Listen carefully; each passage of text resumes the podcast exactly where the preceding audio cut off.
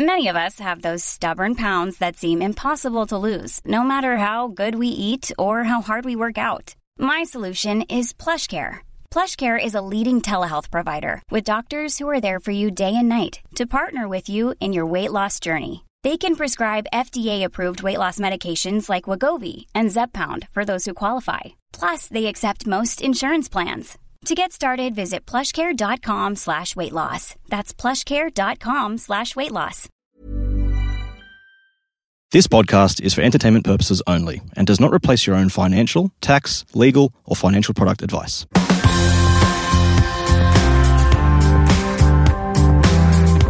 Hi, everyone, and welcome to My Millennial Money Medical. My name is Dev Raga, and I'm your host. And in this episode, we'll go through some listener questions. Now, remember, when I answer listener questions, the main aim is to pick out the concepts associated with them because I think concepts and principles are far more important than individual specifics. And then you can then expand on that for your own situation. Now, we can't do this podcast without the support of Altus Financial. As a full service financial advisory business, they can help you in many ways, whether that be your requirements on general business advice, structuring, and use of multiple entities for tax minimisation or asset protection purposes to protect you for the extra risk we take as medical professionals or a sounding board on ideas you have on your business. Check out altusfinancial.com.au. Let's get started.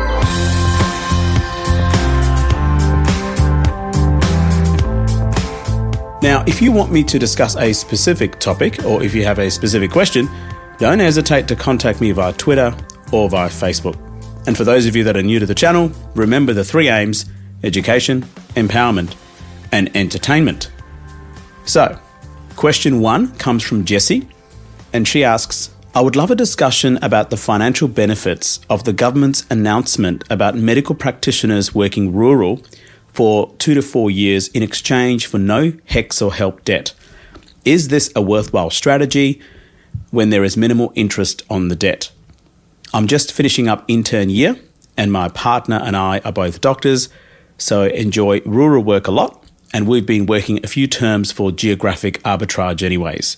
Thanks for the podcast, Dev, helping me grow my financial knowledge from the start of my career. That's a really good question, uh, Jesse, so thanks for asking that.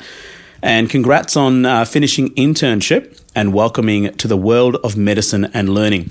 Now, just a point of sort of, I guess, uh, for clarification, some of these questions uh, I've had from late last year. So that's why Jessie has just finished internship, so she would be in her resident medical officer year one, uh, based on the time frame of this question. Now, becoming a doctor is a long road, and you probably have another dare I say, 10 years before you fully qualify as a fellow, depending on the specialty, sometimes up to 15 years postgraduate medical training. But the rewards at the end of it are quite high, particularly financial rewards. Now, I'm glad you're trying to maximize your earnings and financial advantages and setting up behaviors early in your career. I think that's really, really important. The number of people that I speak to who wander through their medical career and then become a fellow and then try and establish financial behaviors is quite staggering, and it becomes very, very difficult later in your life. Now, two doctor families have a very high income, but with it comes some disadvantages if working full time, the workloads, and trying to manage a family if you do decide to have a family. That can be quite stressful.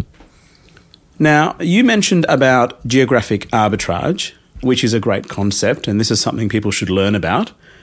And I've discussed about the concept of arbitrage in episode 26, way back in my previous life as Dev Raga Personal Finance, where I go into specific details and also the various types of arbitrage, and geo arbitrage is one of them. But put simply, geo arbitrage means you move to a low cost of living area while maintaining your normal income. And this is very unique in medicine because doctors' incomes are relatively stable in most metro cities in Australia you know, but if you're living in, let's say, Adelaide or Hobart, it means that you may not have as much cost of living pressures um, as much as living in Sydney or Melbourne, for example. So, for example, you don't need to spend huge amounts of money on petrol and fuel because there isn't much travelling distances to work. And you don't spend years of your life in literally traffic jams like in Melbourne and Sydney. Now, I'm convinced in Melbourne there actually isn't a peak hour or off peak hour anymore. It's basically peak hour all the time during weekdays and also Saturdays. So, moving to the country or moving to a less expensive place or a smaller city uh, provides some great lifestyle advantages.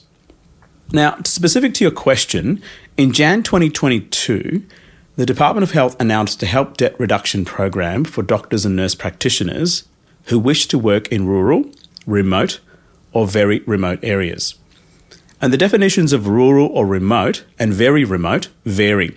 But generally speaking, they use the MMM classification, not My Millennial Money, but it's the modified Monash model. And you can go to drconnect.gov.au and find out what these models are and which areas qualify and which areas don't. And I think they update the maps every 12 months based on, you know, data that they receive. Now there are two major policy schemes subject to legislation, and both require some basic qualifications. Number 1, you must finish internship, which you've done. Number 2, you must reside and work in a rural, remote, or very remote area. Notice the key word here is and.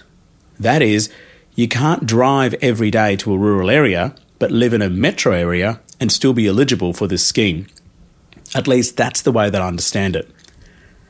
And if you live and reside in MMM 6 or 7 jurisdiction, which is quite remote, you can reside and work for half the length of your program or degree. If you're in MMM 3 to 5 jurisdiction, which is semi rural, you can reside and work for the full length of the program and study. So the more rural and remote you go, the less time you need to spend there.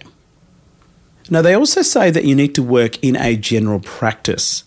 Note the specialty must be general practice. Now, I don't know whether Jessie has made up her mind about becoming a GP, but uh, that was surprising to me. I-, I, thought you could do other specialties, but Jesse, I- I'd suggest you do some research about this in your own spare time. But in my research, I came across that specific requirement. And the minimum level of work is 24 hours per week, and you must use an MBS billing system. That is, if you work in a state funded hospital system as a GP in a rural or remote, very remote area, you may not be eligible. Now, if you qualify and fulfill those duties, your help debt will be eliminated in full, 100%. That's not a bad deal if you really want to work in a rural, remote, or very remote area. Now, the other major policy scheme here is they call it the freezing of indexation of HECS and help debt. This is relatively hot topic right now, given the inflation numbers and the 3.9% recent indexation of help debt as of June 2022. If you're already working in such areas, you can ask indexation to stop, and if you qualify, you can ask for your help debt to be waived. So, if you're a doctor or a nurse practitioner, and I don't know whether this applies to nurses as well, if you work in an area that qualifies as a rural, remote, or very remote area, you can potentially ask the ATO to freeze the indexation of your HECS and help debt. And if you qualify, you can then go on to ask for your help debt to be waived. So it looks like you don't need to enroll in this program prospectively, you can actually enroll in it retrospectively. So you might want to clarify that. And I think that's a really important point.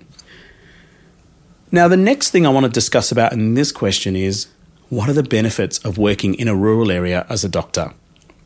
Number one, lifestyle. It's more relaxed, there's less hustle and bustle, and generally, I've found, rural Australians are just nicer. They welcome doctors to their community. They welcome them, they embrace them, no matter what your background is. And I've been asked by a number of doctors who are concerned of moving to the country because they feel that'll subject them to less multiculturalism and perhaps some outright racism. In my experience, and I'm a Australian doctor, but my background is from India, I don't think that's true. Many rural communities love having internationally trained doctors or doctors from local and diverse backgrounds and really welcome the prospect of a doctor moving into their community. So I think it's a bit of a myth that going to a rural area means that you're going to be subjugated to unpleasant experiences from an ethnicity or multiculturalism point of view. The second thing is there's a variety of work available in a rural area, including general practice and hospital style work, and a mix of on call if you want it. Number three is patients and their problems are more diverse, including working in an Indigenous community, for example. You're going to see things you may not see in Metro Melbourne. Now, the mix of diversity of ethnicity and background and the mix of pathology can be really rewarding and challenging. I've certainly seen some things in the country that I've never seen in the city. As a rural doctor, you're a pillar of their community, so you're usually well respected. Now, I have a colleague who's a GP who works in a small town in Victoria. And this guy is a rock star in the community. Literally, the whole town knows him and treats him with the utmost of respect. So, I think that's an advantage. Number five, rural incentives like HECS or help debt reduction or abolition programs for doctors who move to the country. Now, the MRBS, which is a medical rural bonded scholarship scheme, originally began in the year 2000 and since has been shut down. There is a workforce incentive program now and payment for doctors moving to the country to encourage them more and more. Number six, your income can be much higher in the country than in the city. Less competition, more work opportunities, and simply more patients per doctor. If you're a GP in a rural area, your income can be double what you make in the city. If you're a surgeon in the country, you're also typically on a much higher income, usually about 50% higher, but with it comes a lot more work and in some cases, a lot more responsibility in any specialty. Now, Jesse, if you do end up going rural, here are my top tips because I think there are some pitfalls to watch out for. You need to be up to date with your skill set. Sometimes working in the country with limited resources means you need to manage patients until help arrives. Now, I've been involved in caring for really sick patients until the RFDS or HEMS or helicopter or intensive care ambulance arrive for transport. You need to have sound clinical judgment and have a high clinical acumen.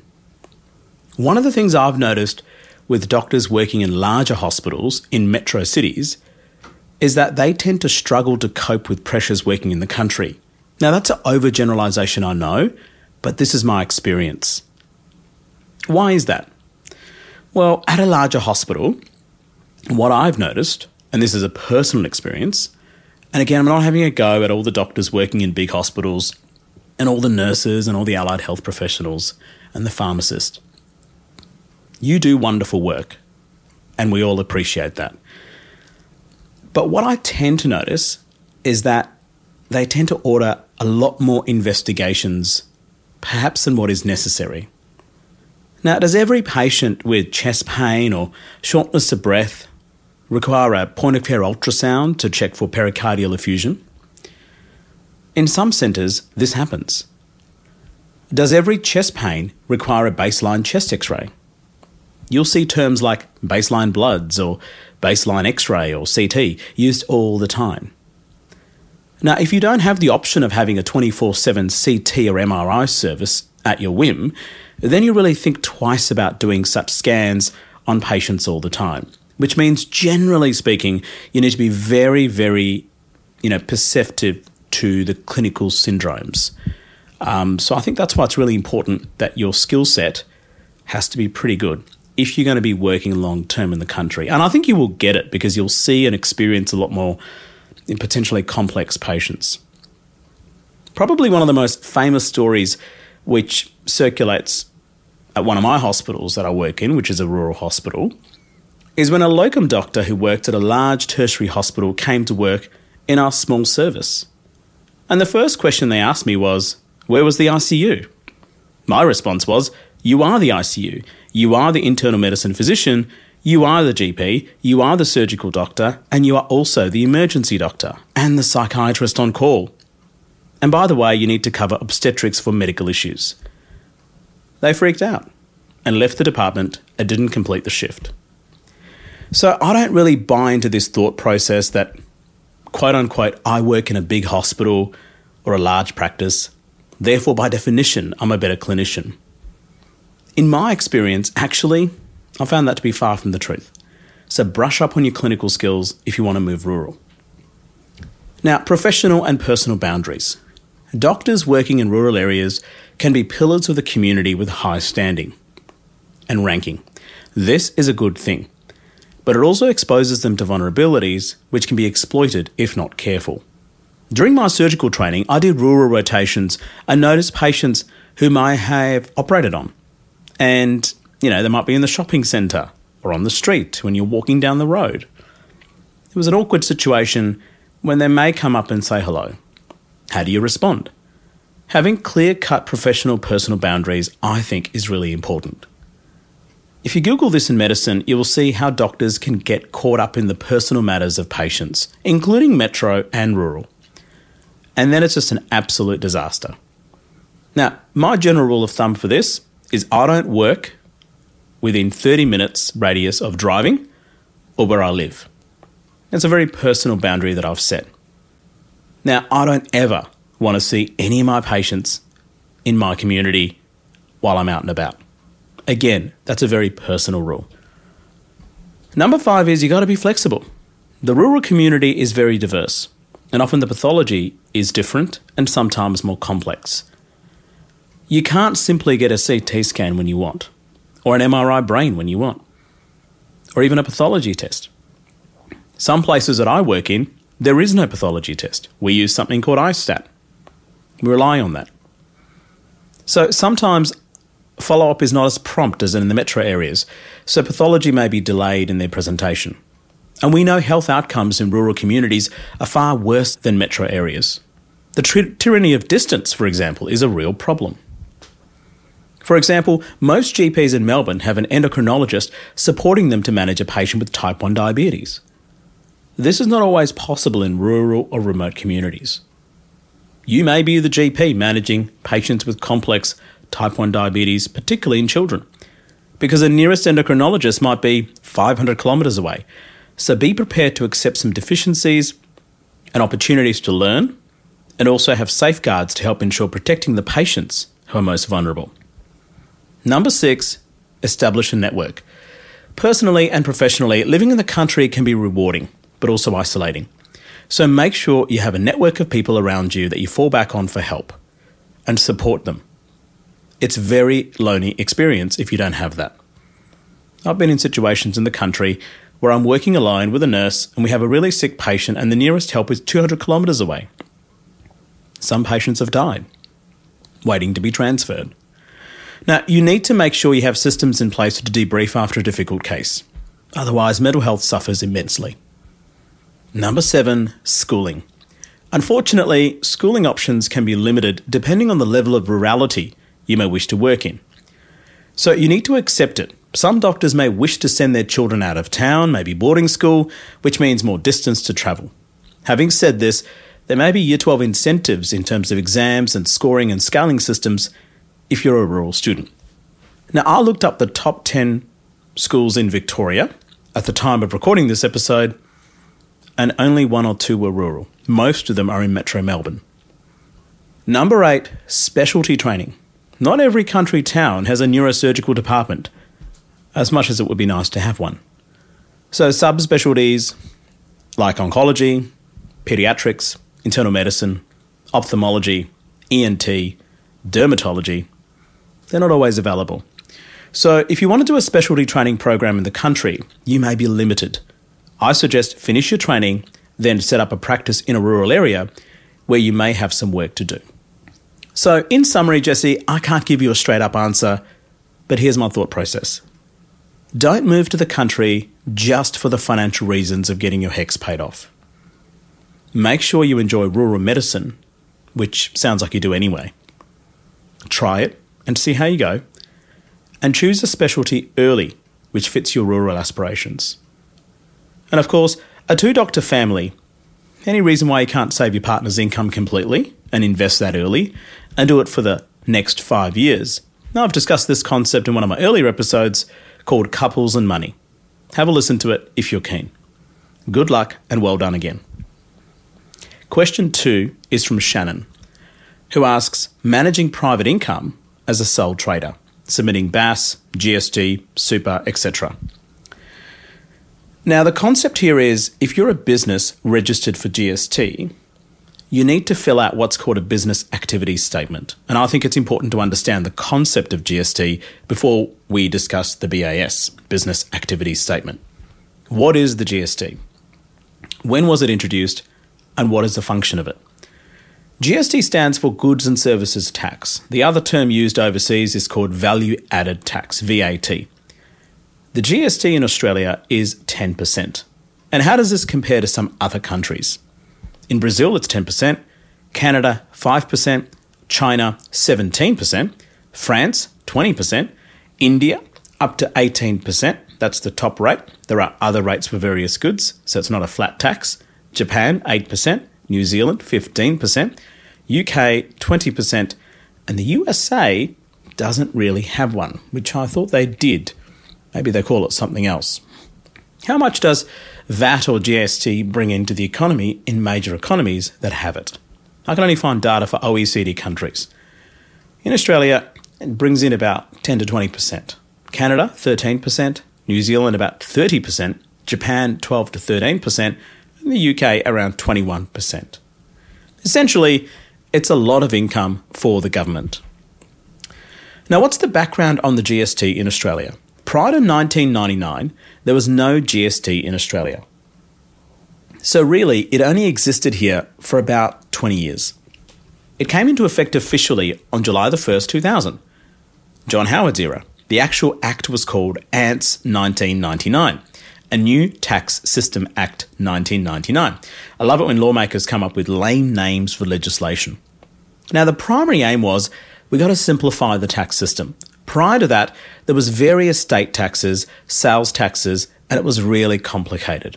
This is what America does. Each state has their own state tax system, which can get really complicated. The lawmakers, there are vehemently against a VAT nationally. Now, it's a consumption tax. The more you consume, the more tax you pay. It's important that we know this that it's an addition to the income taxes we all pay as per the ATO brackets. It's also an addition to the Medicare levy.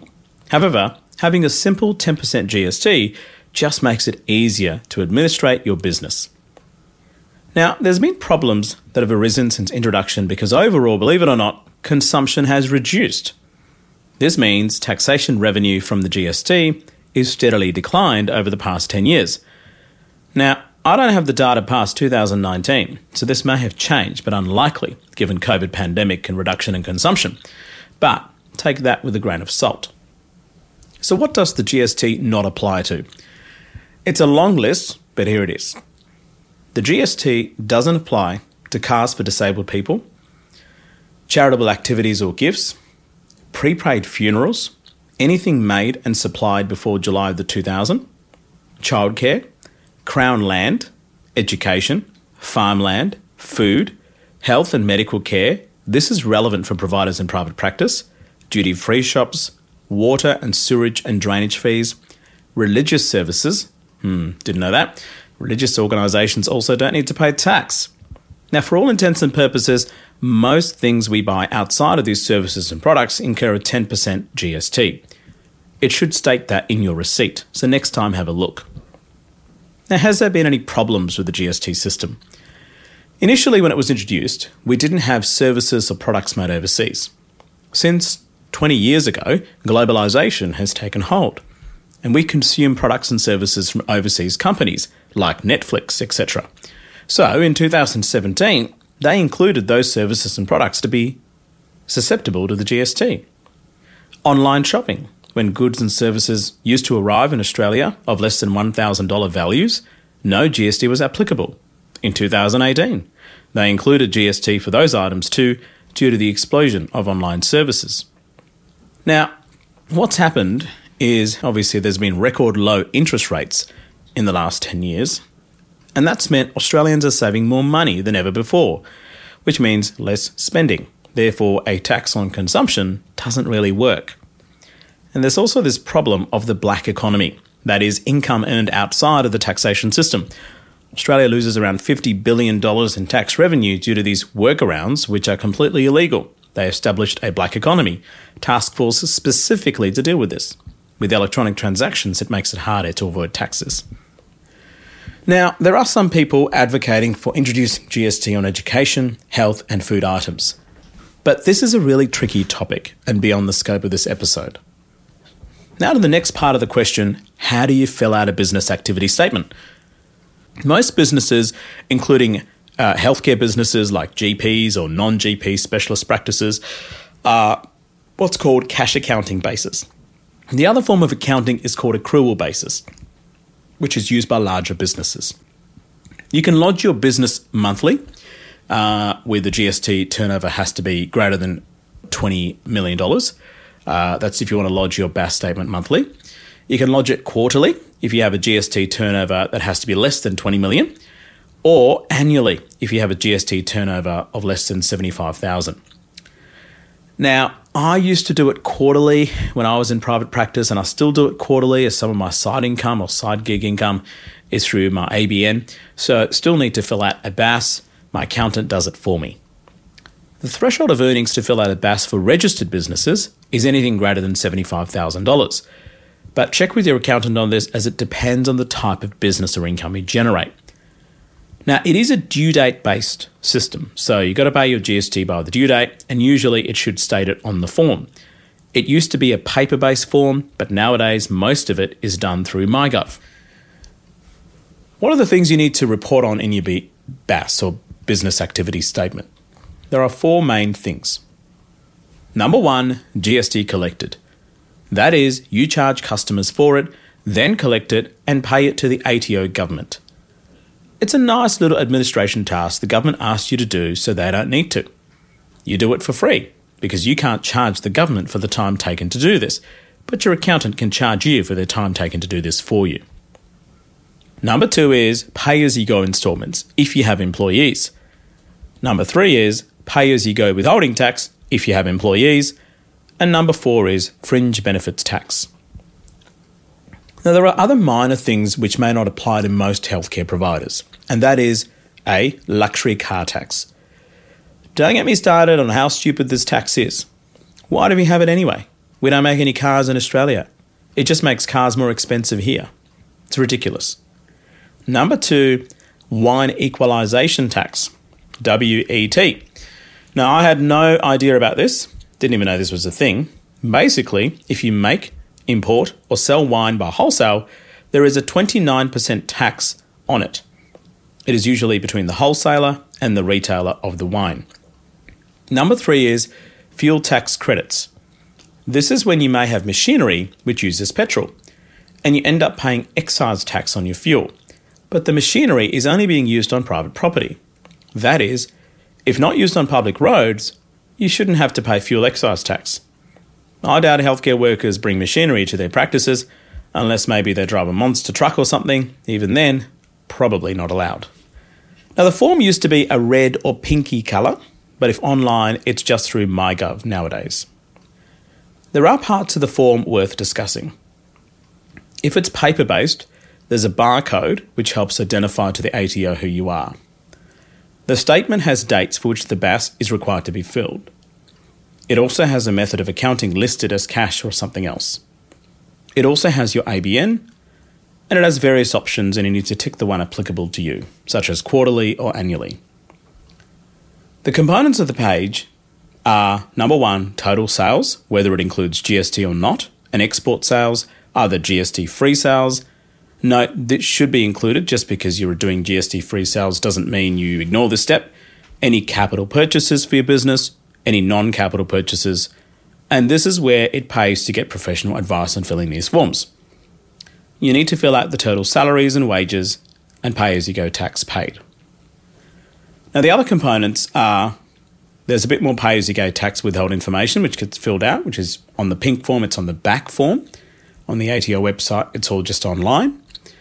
Then there's a summary section and a brief addition subtraction section, and at the bottom right hand side, if you use a paper form, is what you owe and what you get a refund of. You sign the slip if it's physical and you post it back to the ATO, or you can just do it online. Then you get a receipt, which you keep. For me, I pay my GST via BPay because it's just easier.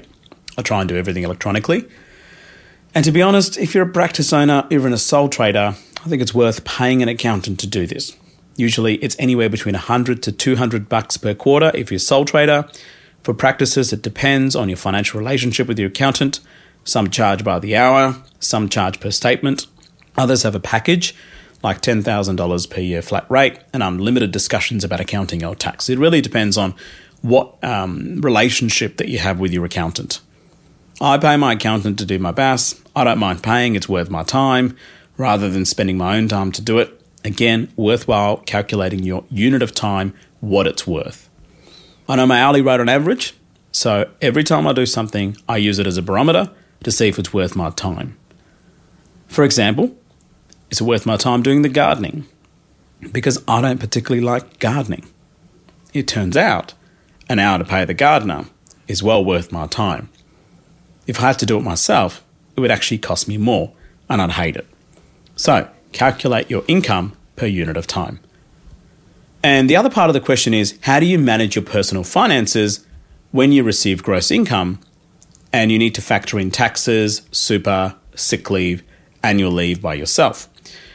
Now, this is where having a system is really important. It's really important to know your tax rate when you manage your own finances if you have gross income. I had a very basic system which I followed, and this is what I did. It's not for everyone though. I used to apply a 50% tax on my gross income I earned. Gross income I earned as a private practitioner is only after the service fee to the practice is paid. So let's use an income um, example to highlight this principle. Amy is a GP who works for practice. The contractual agreement is she gets 65% of her gross billings. She pays a 35% service fee to the practice to provide utilities, facilities for her to practice. If her gross billings for the day is $2,000, then she pays a 35% of that to the practice, which is equivalent to around $700. Now remember, there's a 10% GST on that, so her fees to the practice are $770 in total. This means the leftover for her is $1,230. So, her gross billings is $2,000, her service fee to the practice is $700, her GST on that service fee is $70, and her gross income is therefore $1,230. Now, if she works about 8 hours per day, that's an income of $150 per hour. That's not really that flash, considering the time spent to become a fellow as a GP, for example, is around 12 years since medical school started. Now, to be honest, these incomes are probably on the higher side of the spectrum. Most GPs probably earn around 100 to $125 per hour, if that. Uh, female GPs earn less uh, because it's well known that if you're a female GP, then you are often taking longer for your consults because patients that come to you tend to have complex problems. So, um, you know, mental health, women's health, etc. For example, it takes longer to do a pap smear or a full breast exam or, you know, consulting someone on the pros and cons of the contraceptive pill compared to, you know, uh, a consult which is for a script or a BP check. So, accounting for sick leave and other types of leave, the gross income is likely a little bit lower. Now, this is very similar to most GP practices. I'm just using that as an example. If you're a non GP specialist, then you'll need to account for what your service fee is. Some of them are a lot higher if you're part of a practice. Depending on the practice, depending on the utilities, depending on the services, and depending on the equipment used, your service fee can be lower or higher. Generally speaking, a non procedural doctor pays lesser fees, a procedural doctor may pay more fees.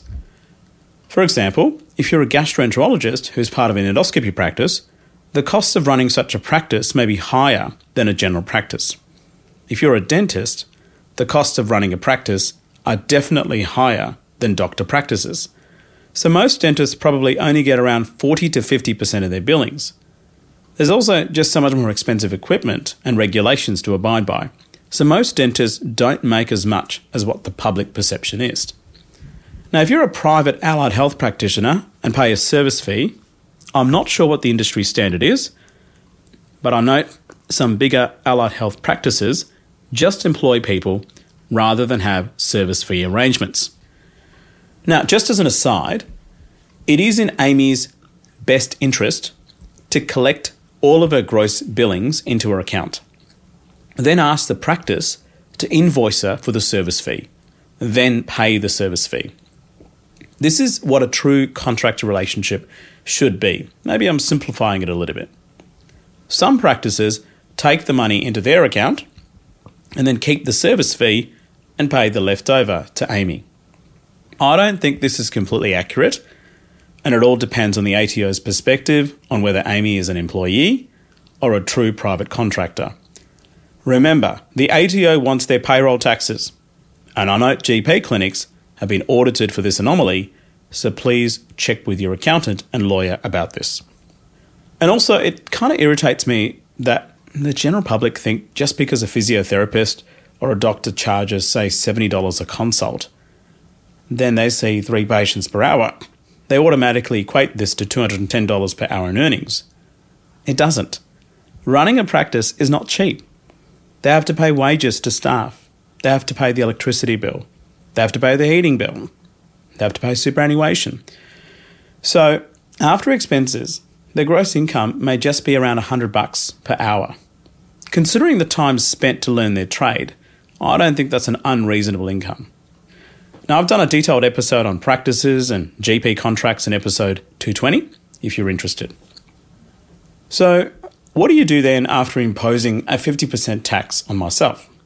Remember, in Amy's case, if she grosses around $1,230 per day and works five days per week, let's say, that's a weekly gross income of $6,150.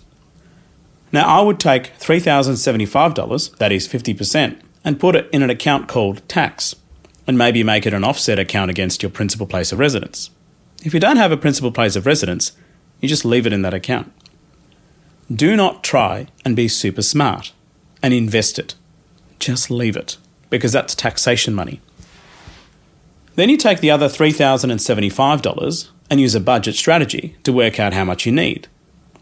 Remember, pay yourself first, expenses living account, mortgage and rental expenses, luxuries and emergency funds. I use the 30 30 20 20 rule. I've done an episode for budgeting strategies in episode 218 if you're interested. Amy will then need to take some of the money and also factor in for sick leave, annual leave, superannuation. Now, she can do that as a lump sum at the start of the year or do it as she earns money. But it's having the system that's really important. Isn't a 50% tax just too high? And the answer is it is. It's meant to be high. Essentially, it means you're taxing yourself much higher than what is the marginal tax rates, because this accounts for unexpected expenses and you have a buffer or cushion. And part of that can be part of your emergency fund saving as well. Note it's your responsibility to work out your tax amounts, which is liable. The ATO will come after you for their money. And if you don't have the money to pay them, they have payment arrangements and sometimes charge interest on that, on late payments. So why take the risk? Just don't muck around with the ATO. You don't want the money back, it's not worth the risk. Now, I hope this clarifies how sole traders can work out their personal finances, but also provides an insight into the GST system and BAS statements. Now, nowadays, I'm mainly pay as you go, so thank God I don't have to spend too much time on things like BAS statements much anymore.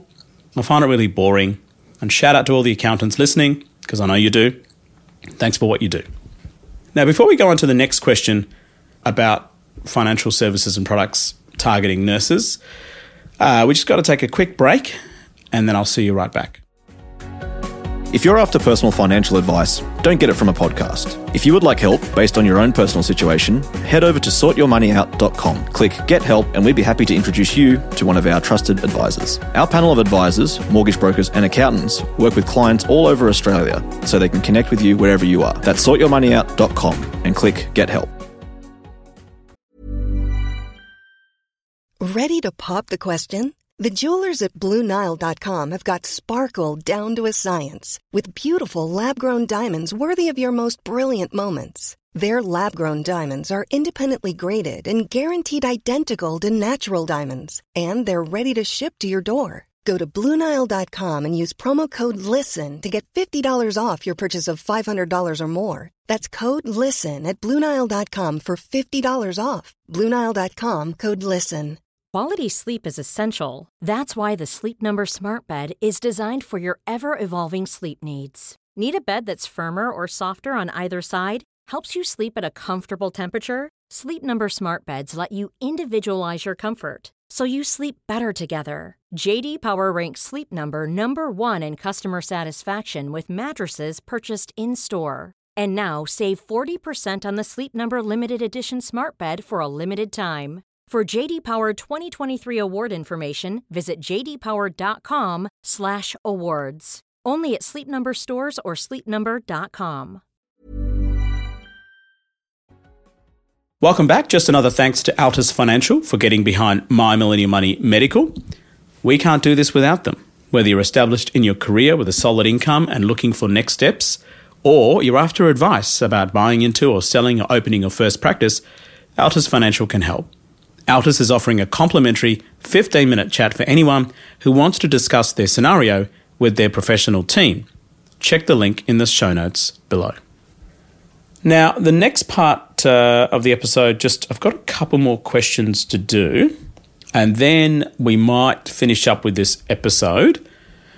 And then we'll do a part two because I've got maybe a few more questions after that. So finish up with a couple more questions on this part one of the Q&A session.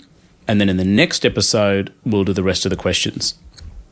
Question three is from Michael, who asks Financial services and products targeting nurses, not just doctors and allied health professionals. It seems as though if you don't have an independent practice, you're not eligible to some specialist products. I think a similar question was asked recently in one of my episodes, and I'm pretty sure there are some banks out there who specifically target healthcare workers in general. That includes doctors, nurses, physios, allied health professionals, audiologists, etc. I think it was St. George, but don't quote me on it. Um, so, Michael, thanks for the question. I think the product landscape for various professions it keeps changing all the time. Uh, I do note there are some brokers who specialise in healthcare workers, uh, and not just doctors, you know, nurses and allied health, etc. So I think it's worthwhile specifically speaking to one of these brokers, particularly if you're looking for mortgages, etc. And I'm pretty sure there are financial advisory services that target healthcare workers as well. So um, you just need to find them. And if you have a business, I think it's a totally different ballgame because there's a lot more options when it comes to taxations and depreciation and deductions and business loans, etc which is a little bit beyond the scope of this podcast channel. My aims are more about personal finance and personal financial concepts and investing rather than just uh, business finance, which is a little bit more complex. Now, last question before we finish up this episode, and it's about property investing versus index funds from Anonymous. Which one builds faster wealth, assuming using leverage for property?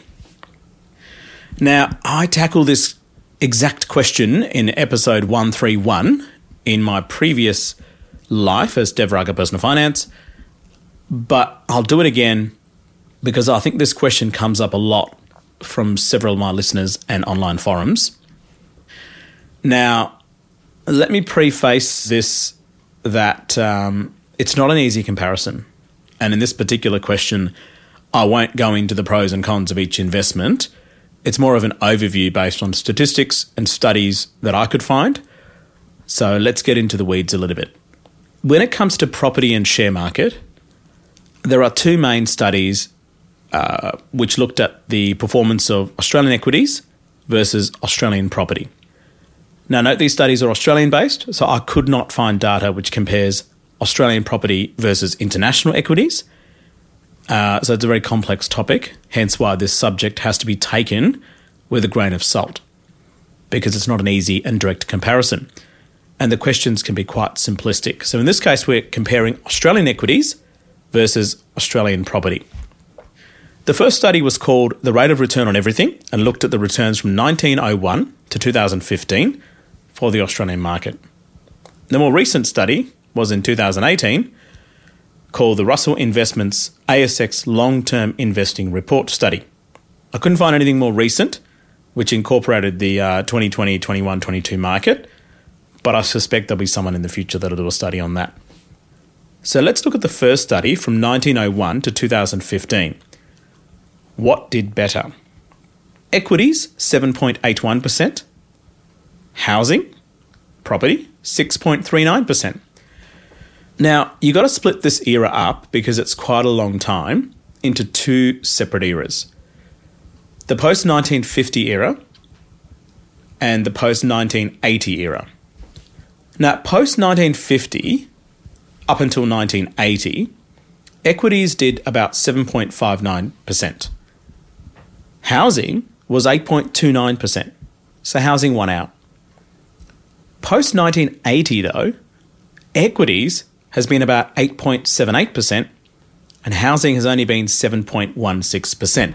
Now, the most important thing here is this doesn't take into account the housing boom of 2021.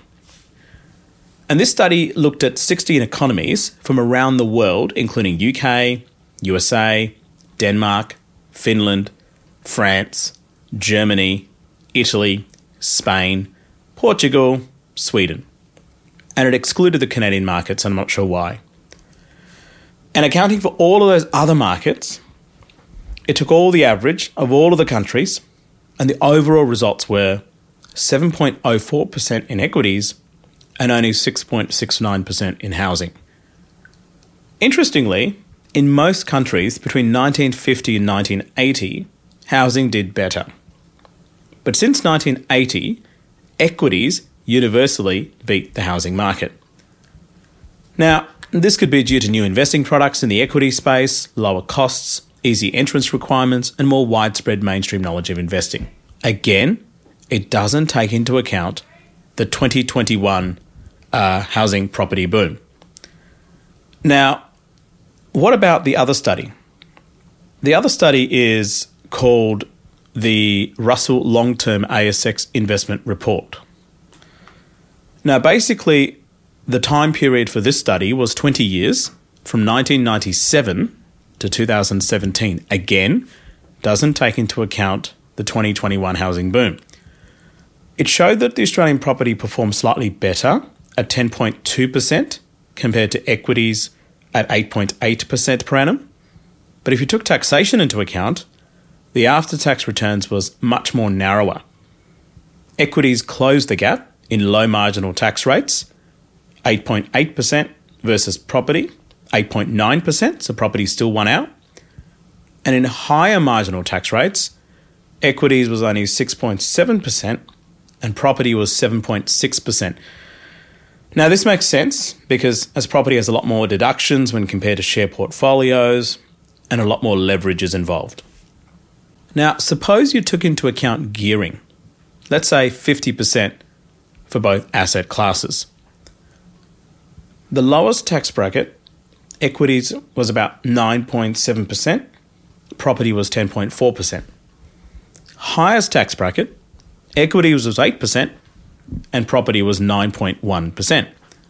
Still, property wins out between 1997 and 2017, and again, it doesn't take into account the property boom of 2021.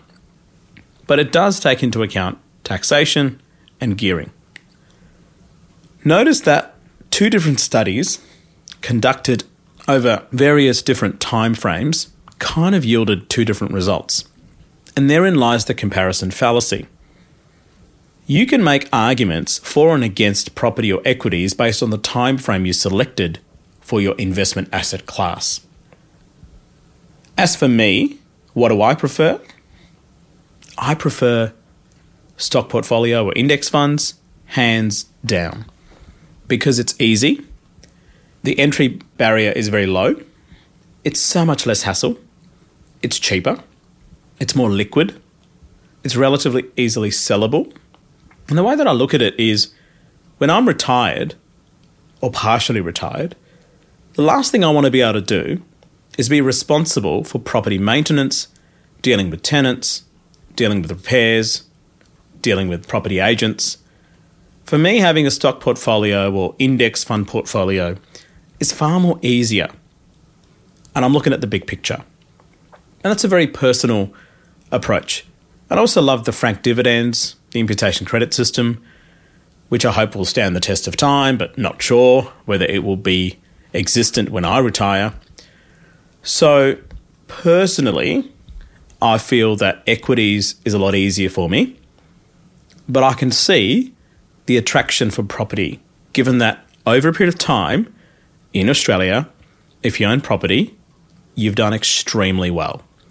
So, you know, particularly if you bought three years ago, you've just made an easy 20% profit for nothing. So, I hope this answers your question, Anonymous. And uh, that's just my two cents. Now, at this stage, we're about 53 minutes into this episode. I've got another few more questions to go. But what I might do is I might do another episode and call it part 2 of the Q&A session and answer those questions in part 2. So uh, hopefully that's okay because there's nothing worse than recording an episode which is like two hours long, and people just sort of tune out after the first hour. I've sort of personally found that about 40 minutes to one hour is a good time frame for an episode. Anything less than 40 minutes, you know, probably not the optimum, but it's okay. And people finish the episode. Anything more than an hour, I find that people may not finish the episode completely. And my aim is, you know, for you to absorb this information, digest it, and do your own research on it. So stay tuned for the next episode, which is going to be Q&A part 2. That's it for this episode. Remember to leave a five-star review on Apple Podcast or whatever platform you may be using, or leave a five-star review on all of the platforms. That's even better. And please leave a positive review. The more ratings and reviews you leave, the more people get access to my podcast, and it's free, so please keep them coming. This is Dev Raga from My Millennial Money Medical, and until next time, please make sure you stay safe.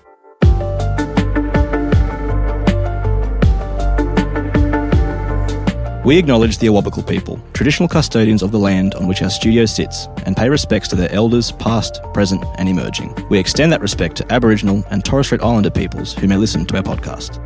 This podcast is for education and entertainment purposes. Any advice is general financial advice only, which does not take into account your objectives, financial situation, or needs. Because of that, you should consider if the advice is appropriate to you and your needs before acting on the information. If you do choose to buy a financial product, read the product disclosure statement, target market determination, and obtain appropriate financial advice tailored to your needs. Simo Interactive Proprietary Limited, the publisher of the podcast, and Glen James are authorized representatives of Money Sherpa Proprietary Limited, which holds financial services license 451289.